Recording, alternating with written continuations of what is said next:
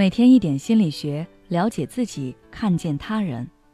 你好，这里是心灵时空。今天想跟大家分享的是，如何做到高质量陪伴。一说到高质量陪伴，可能很多人联想到的都是父母该如何在有限的时间里高质量的陪伴孩子。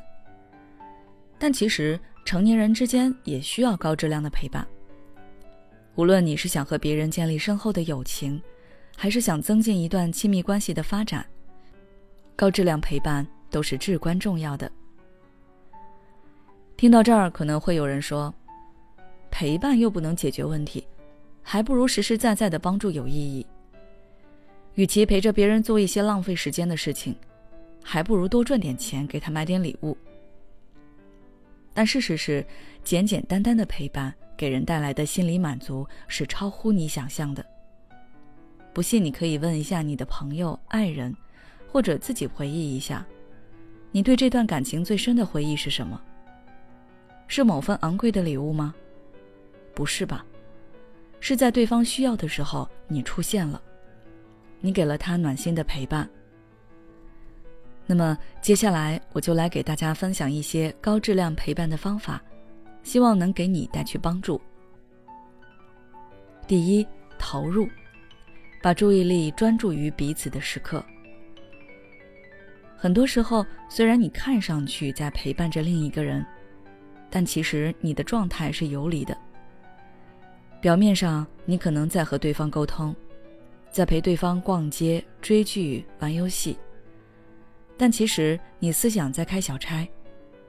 要么心里想的都是其他的事情，要么低下头偶尔刷一下手机。对方的行为表现是什么样的，你都没关注，自然也就不能给予他想要的回应。这样的陪伴状态无疑是低效的，不仅不能增进感情，还浪费了时间，甚至还有可能惹人不快。你觉得自己委屈了，对方却也感到憋屈。两个人很容易因此滋生埋怨，所以想要做到高质量陪伴，首先要做的就是全心投入到和对方的交往中，关注他说的内容，关注他的表情，不要心不在焉。如果实在是放不下心里的事情，可以先和对方沟通一下，取得对方的谅解后，就去解决自己的事情。不过要注意的是，等到事情解决好了后，要记得弥补对方。第二，共情，看见并理解对方的情绪感受。共情，它属于情感共鸣的一种方式。当一个人需要另一个人的陪伴时，可以说他更多需要的是能够被另一个人看见并理解自己的感受，能和自己产生情感共鸣。所以，共情是表达爱意与关心的一种很有效的方法。通过共情，我们能够很好的与别人产生连接，增进感情。那么，该如何做到共情呢？答案就是换位思考。当你不赞同，甚至不理解别人的情绪和感受时，不妨站在别人的立场上来看待他的处境。这样，你或许就能理解到他。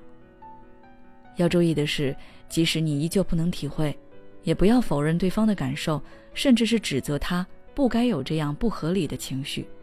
要学会尊重别人的情绪。第三，增加肢体接触。有研究表明，肢体接触能够促进人体多巴胺、内啡肽等激素的释放，使彼此感到愉悦、放松。而且，当一个人愿意和你有肢体接触的时候，他其实也是在释放一种信号，我对你是敞开的，我愿意和你的关系再亲密一点。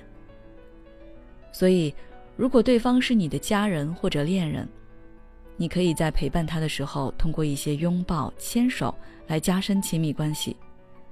如果对方是你的朋友，那么适当的拥抱、击掌也能够给你们之间的友情带来积极的影响。最后，我想说。陪伴最重要的是陪伴的质量，而不是陪伴的时间。只要你在有限的时间付出努力、用心经营，对方肯定是能够感受到你的用心的。好了，今天的分享就到这里。